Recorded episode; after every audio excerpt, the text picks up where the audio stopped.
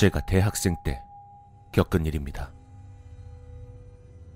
저희 학교는 지방에 있는 터라 주변에 산이 많습니다. 산이라고 하기엔 낮고 언덕이라고 하기엔 높은 그런 애매한 산들입니다. 그런 산 속에 폐가가 하나 있었습니다. 어느 날 문득 저와 친구는 그곳에 가보고 싶다는 생각이 들었습니다. 지금 생각하면 무슨 용기가 났었는지 궁금합니다. 토요일. 하필이면 그날 비가 내리고 있었습니다.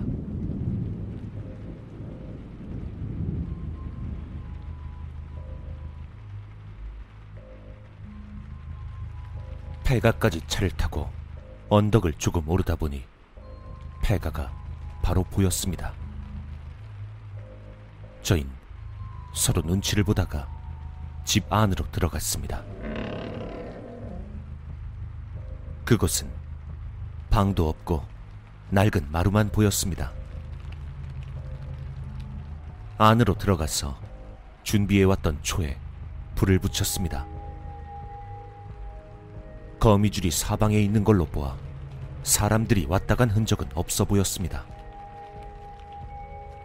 집이 넓기는 했지만 가구도 뭐도 아무것도 없으니 조금은 허무했습니다. 허무한 마음에 친구와 몇 마디를 나누고 나가려던 그때 바람이 불지도 않았는데 갑자기 촛불이 꺼져버렸습니다. 놀란 마음에 1분 정도를 아무것도 안 하고 서 있었는데 갑자기 구석에서 부스럭 소리가 났습니다. 친구와 저는 정말 너무 무서워서 제대로 서 있을 수도 없었습니다. 그때 친구가 주머니에 있던 라이터를 켜고 소리가 나는 방향으로 시선을 향했습니다. 순간 저희는 너무 깜짝 놀라서 비명도 지를 수 없었습니다. 주방 한쪽 구석에 머리를 풀어헤친 여자가 웅크리고 있었습니다. 분명 들어왔을 땐 아무도 없었는데 그 여자는 등을 돌리고 쌀단지 같은 걸 파고 있었습니다. 그 소름 끼치는 모습에 저와 친구는 참았던 비명을 터트린 순간 그 여자가 고개를 돌려 저희를 노려봤습니다. 우린 정신없이 그곳을 뛰쳐나와 거의 구르다시피 해서 산에서 내려왔습니다. 그리곤 그대로 차를 타고 기숙사에 뛰어들어갔습니다. 너무 놀란 데다가 정신없이 뛴 탓인지 기숙사에 도착해서 각자의 방으로 들어가자마자 저흰 곧바로 기절하듯이 잠이 들었습니다. 잠에 빠져든 제가 얼핏 정신이 들었을 때 제 옆에서 이상한 소리가 들려오고 있었습니다. 단지 안에 들어있는 쌀을 씹는 듯한 소리. 그 소린 바로 제 귓가에서 들려왔습니다. 너무 무서워서 눈을 뜨기 어려웠지만 계속 들려오는 소리에 참을 수가 없었습니다. 소리의 정체를 알아내기 위해 전 용기를 내서 침대에서 일어났습니다. 잔뜩 긴장한 채 주변을 둘러보니 침대엔 아무도 없었습니다. 그리고 절 괴롭히던 소리 또한 나지 않았습니다. 혹시나 해서 같이 갔었던 친구의 방으로 갔습니다. 바로 맞은편 방이라 문을 열면 바로 보이는데 마침 그 친구가 창백한 표정으로 나오고 있었습니다. 그 친구의 말을 듣고 전 아무 말도 할 수 없었습니다. 아까 아까 그 여자가 천장에 붙어 있었어. 근, 근데 눈이 눈이 없었어. 거기서 피가 뚝뚝 떨어지는데 그게 내 볼에 닿는 느낌이 너무 끔찍해. 그 여자가 점점 다가오면서 나한테 손을 뻗는데 손톱도 하나도 없고 손도 갈기갈기 찢어져서 살 사이로 뼈가 보이고 어떡하지? 어? 야, 우리 우리 진짜 괜히 갔나 봐. 아무 말도 하지 못하고 그저 복도에 가만히 서 있었습니다.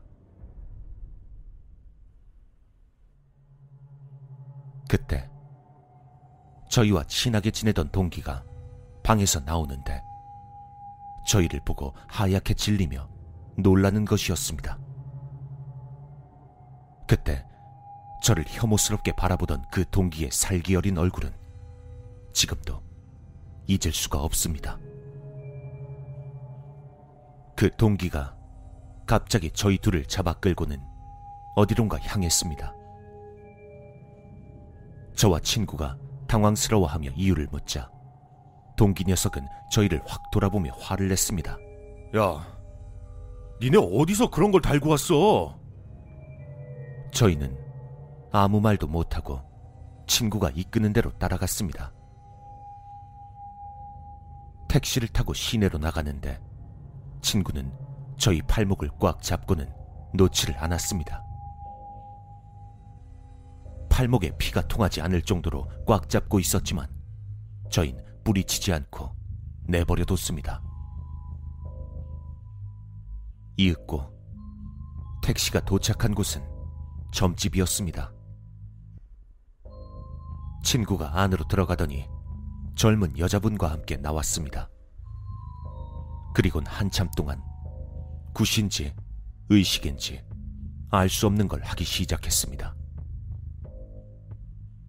너무 정신이 없어서 무슨 일이 있었는지도 기억나지 않습니다. 제법 오랜 시간이 흐른 뒤에 저희에게 쌀을 두 움큼 정도 먹이고 저희 손톱을 조금 잘라서 태우셨습니다. 그리곤 그대로 집에 가라고 하셨습니다. 기숙사로 돌아온 저희에게 동기 녀석은 이제 괜찮다며 푹 자라고 이야기해 주었습니다. 그 말을 들은 저와 친구는 긴장이 풀린 건지 바로 잠이 들었습니다. 다행히도 다음 날까지 아무 일 없이 푹 잘 수 있었습니다. 그리고 다음 날 만난 동기에게 무슨 일이냐고 물었지만 속 시원하게 대답해 주지 않았습니다. 저와 친구가 끈질기게 물어보니 동기가 해준 말은 이 한마디였습니다. 잘 들어. 쌀 먹고 있는 귀신은 잘 먹을 수 있게 절대 방해하는 거 아니야. 그 말을 마지막으로 지금까지 다른 이야기를 듣지 못했습니다. 평소에 워낙 잘 웃고 밝은 녀석이라서 그때 그 동기 녀석이 지었던 질린 표정은 아직도 잊을 수가 없습니다.